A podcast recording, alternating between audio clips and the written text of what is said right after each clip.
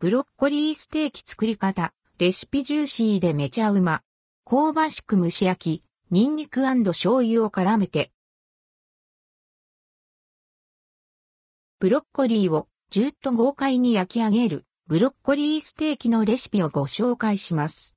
サクサクコリコリした食感と焼いたブロッコリーならではの香ばしさ、自然な甘みが絶妙で一度食べたらきっとリピートしたくなること間違いなし。ブロッコリーステーキレシピ。材料用意するものはこちら。ヤオコーのレシピを参考にしています。ブロッコリー1株オリーブオイル大さじ1、ニンニク1かけ、水大さじ2醤油大さじ1レモン、お好みで1、4から2分の1個。作り方ブロッコリーは洗って縦半分に切ります。参考リンク、おすすめ。ブロッコリーの洗い方。ニンニクは皮を剥き、薄切りにします。レモンはくし切りに。フライパンにオリーブオイルとニンニクを入れて、弱火で熱し、香りが出てカリッとしたら取り出します。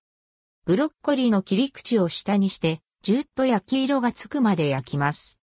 裏返して軽く焼いたら水を振りかけて蓋をし、弱火で8から10分ほど蒸し焼きに。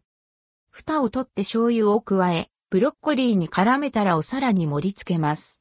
ニンニクとレモンを添えれば出来上がり。ブロッコリーステーキの味は、うまシャクシャクコリコリとした食感と焼いたブロッコリーならではの香ばしさ、みずみずしく柔らかな甘み、そして風味の良いニンニクチップのアクセント。茎の部分まで柔らかく、ジューシーに仕上がっていて、本当に美味しい。レモンを絞って酸っぱい果汁を醤油に足すと、また絶品です。